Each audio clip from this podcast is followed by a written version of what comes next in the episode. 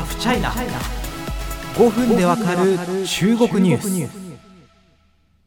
リスナーの皆様、えーおはようございますこんにちは、えーこんばんはなのかわかんないですけども。あのいきなりすみません。ちょっとですね少しあのお願いみたいなものをさせていただきたくてですね。あの2回目のですねあのゆる雑談をさせていただいてよろしいでしょうか。あのあの皆様がですね中国のやっぱりそのニュースを求めてこのポッドキャストに来てくださってるんだなというのはあの重々承知しておるんですけれども。あの前のゆる雑談がですね何しろ意外と意外とたくさんの方に聞いてくださってですね僕もその調子に乗ってるというかあのゆる雑談会のですねあの再生数が落ちたらもう二度と反省してやりませんけれどもあの皆様とのコミュニケーション僕もすごく楽しみにしておりますしある意味心の支えになってますのでぜひやらせていただければと思います。え今回はですね、あの、覚悟という言葉をちょっと、あの、テーマにゆる雑談させてください。全然ゆるくないな。うん。あの、中国を扱う覚悟ですよね。それはですね、本当に、あの、取材先にですね、あなた、その中国をやる覚悟ありますかという問いをですね、この前いただいてですね、実はその問いがずっと今も頭の中で反響してます。本当にいろんな意味を含んだ言葉なんだなというふうにですね、あの、まあ、今後もですね、ちょっとあの、真面目なニュースやらせていただきますので、今回も僕なりにね、ニュースを伝える側の人間として考えたことをお付き合いいただければ幸いでございます。あの、インターネット、まあ、ウェブメディアなんでね、あの、インターネットで中国の情報を伝えるのは本当に大変です。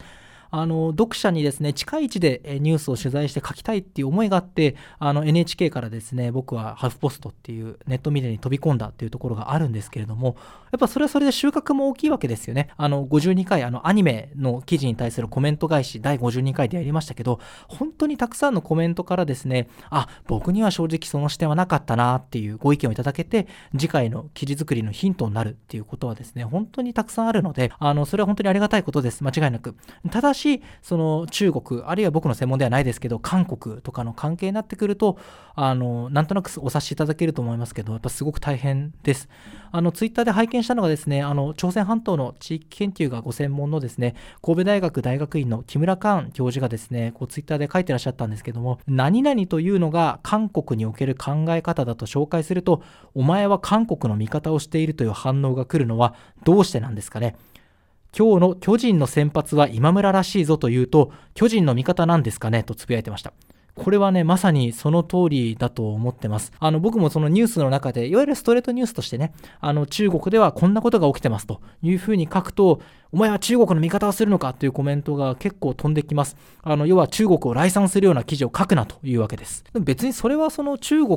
を褒めたたえてるわけでも、貶めてもないわけですよね。あの、こういうファクトとしてニュースがあります。伝える価値があると思いますか？伝えましたと。あの考える材料を提供するのもメディアの一つの仕事だと思います。そこからですね、これはすごいのか、怖いのか、あるいは興味あるのか、どうでもいいのか？と判断するのは、読者、受け取り手に委ねられる部分です。ただし、中国に関するニュースは、なんていうか、ものすごくね、マイナス面を強調したものでない限り、どうしても書いた記者であったり、メディアであったりが、え攻撃対象になるんですね。えこれはうちだけじゃなくてですね、NHK さんもその中国のコロナ対策みたいなものをですね、あの、ウェブ用に特集で出してたんですけども、ツイッターのリプライ欄はもうなんというか、すごい光景でしたもんね。あのもうなんか共産党の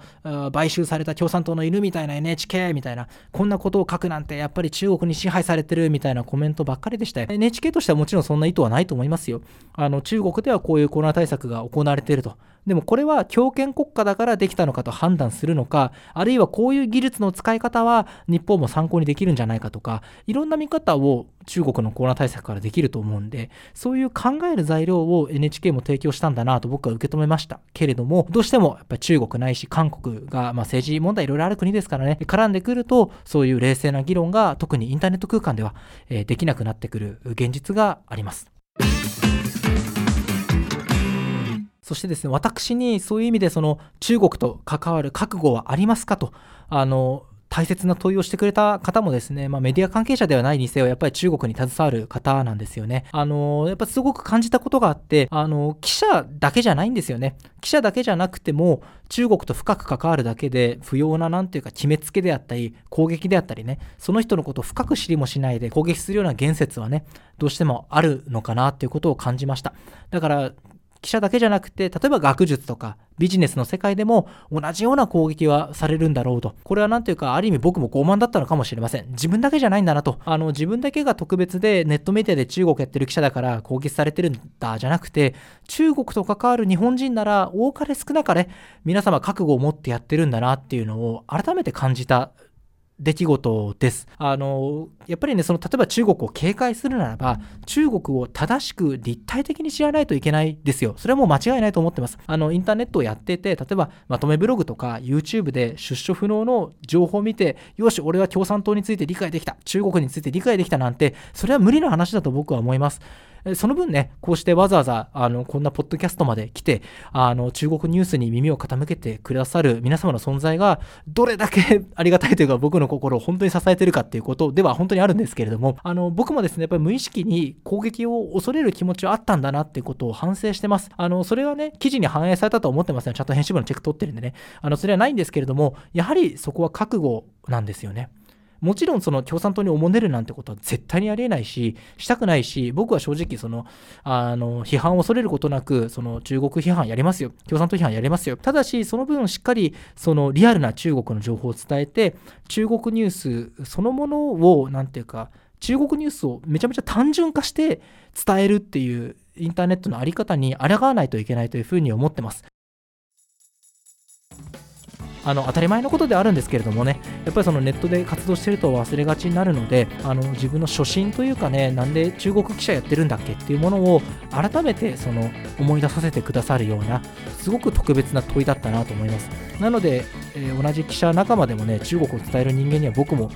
解いていきたいし僕もあの自分自問自答していきたいと思いますね。あのあなた中国と関わる上でちゃんと覚悟してますか？ということです。